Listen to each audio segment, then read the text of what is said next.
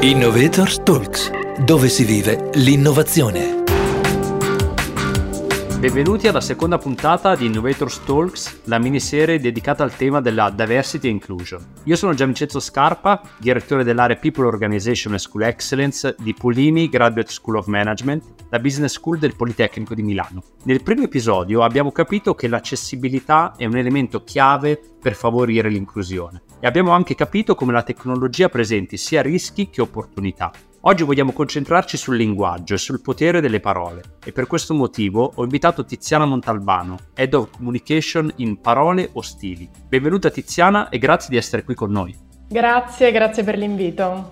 Tiziana, qual è la missione della vostra organizzazione Parole Ostili? Te lo chiedo perché tra gli altri mi ha incuriosito il principio di cittadinanza digitale. Parole Ostili è un progetto di sensibilizzazione contro la violenza delle parole. Nasce proprio per eh, dare un nuovo corso e una nuova eh, visione delle nostre relazioni digitali. E, ehm, mh, ci spinge in qualche modo a eh, utilizzare le parole con cura, perché le parole sono il nostro ponte comunicativo più importante e principale per metterci in relazione con gli altri. E, mh, Parole Ostili nasce nel 2016 quando a un tavolo con Rosi Russo, che oggi è la presidente dell'associazione, e ci siamo chiesti, ma anche voi fate difficoltà a mh, relazionarvi, a stare in rete e a parlare in modo, in qualche modo effettivamente dove si crea una comunicazione? E la risposta ovviamente è stata no e ci siamo messi, abbiamo messo insieme una serie di persone esperte di comunicazione di digitale e abbiamo fatto loro la stessa domanda. Da questo è nato il manifesto della comunicazione non ostile, che oggi è il principale strumento di eh, divulgazione dell'associazione e che tra le altre cose mette in evidenza un principio ehm, cardine, un punto cardine eh, di ehm, sviluppo della nostra consapevolezza, che è quello appunto dello sviluppo della consapevolezza di essere cittadini digitali, ovvero di ehm, vivere all'interno di una realtà virtuale che è quella del web nello stesso identico modo come viviamo diciamo quella offline, quindi con tutte le responsabilità e i doveri che questo implica. Ecco, infatti eh, io vi ho conosciuto anche direttamente ed è ricorrente il concetto della violenza delle parole eh, che denotano eh, molto spesso eh, scarsità di conoscenza e consapevolezza, che infatti è un principio che hai richiamato prima. Eh, ecco, in questi ultimi anni come vedi questa correlazione con la diversità e, e con quest'ambito che stiamo trattando nella nostra miniserie? Allora, il tema della consapevolezza anche nel caso della diversità è, è, è centrale perché ehm, sembra un paradosso, ma il confronto con quello che è diverso e con le tante sfumature della diversità ehm, la stiamo affrontando concretamente, partendo dai luoghi di lavoro, ma poi anche ad esempio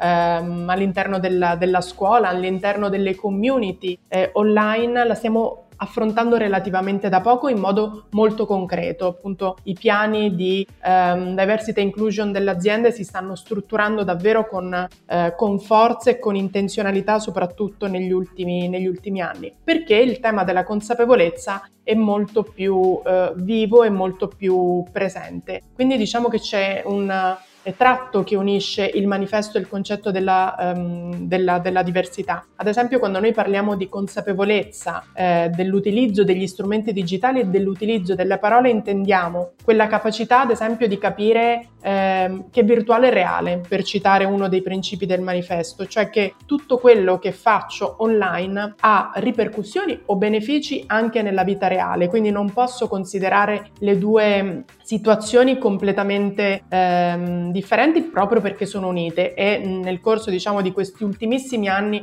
ce ne siamo accorti eh, molto di più come si intersecano queste due, eh, queste due, due realtà. Quindi con la consapevolezza eh, che le cose che ehm, le nostre azioni hanno delle conseguenze, si arriva poi effettivamente ad agire un cambiamento. Quindi noi possiamo scegliere poi consapevolmente se utilizzare parole ostili oppure, eh, oppure no. Lo stesso principio vale con la diversità. Noi siamo consapevoli dobbiamo arrivare alla consapevolezza che esistono tante sfumature dell'essere, delle identità, del modo di esprimersi, del modo di rappresentarsi e come tale poi dobbiamo gestire queste, queste informazioni informazioni. Poi ovviamente siamo sempre ad un bivio, siamo sempre a una scelta e possiamo decidere cosa fare, ma è una decisione che deve arrivare appunto in modo consapevole e ragionato.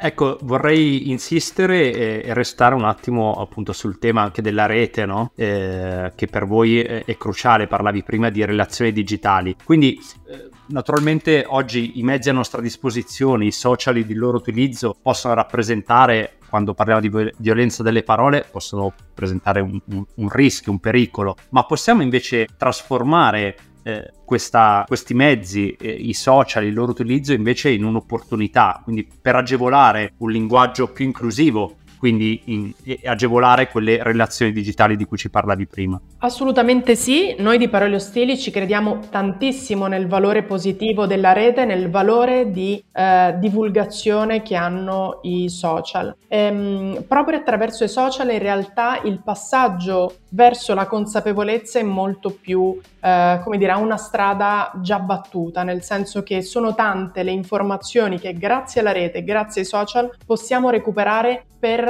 ehm, cercare di conoscere e di esperire il mondo anche eh, con le scarpe di, di, qualcun altro. Quindi noi stessi, ad esempio, sui social facciamo divulgazione proprio sul linguaggio e come noi tantissimi altri in Italia e nel mondo ci sono delle realtà molto belle e molto strutturate che provano a raccontarci un pezzettino alla volta ehm, quali sono eh, i, i, nuovi modi che abbiamo di confrontarci gli uni con, eh, con gli altri.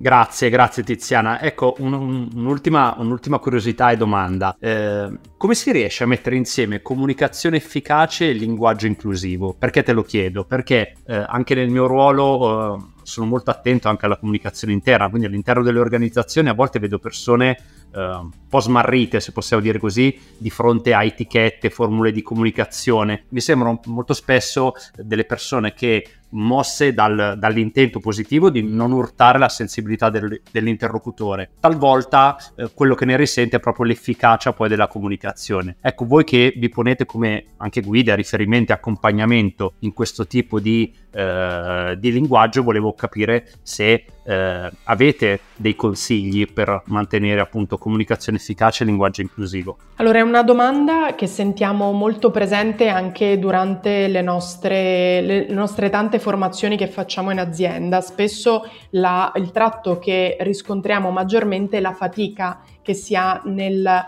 ehm, nell'adottare un linguaggio inclusivo o un atteggiamento eh, inclusivo, perché questa attività, questa ehm, iniziativa richiede uno sforzo. Dobbiamo superare un po' i nostri, eh, diciamo, percorsi precostituiti nel modo di parlare, nel modo di confrontarci, nel modo di relazionarci con chi ha delle differenze rispetto a noi e eh, il consiglio forse ehm, principale che possiamo dare è quello di prenderci il giusto tempo, di non farci stressare anche dalla fretta di ehm, accettare o adottare questo cambiamento, nel senso che mh, mm, dobbiamo avere la pazienza di dire vado fuori dagli schemi soliti. So che ho sempre eh, parlato a questo mio collega, a questa mia collega in un determinato modo, facendo magari poca attenzione perché così sono sempre stato abituato o abituata a fare. Però invece dobbiamo regalarci questo tempo a noi come persone per crescere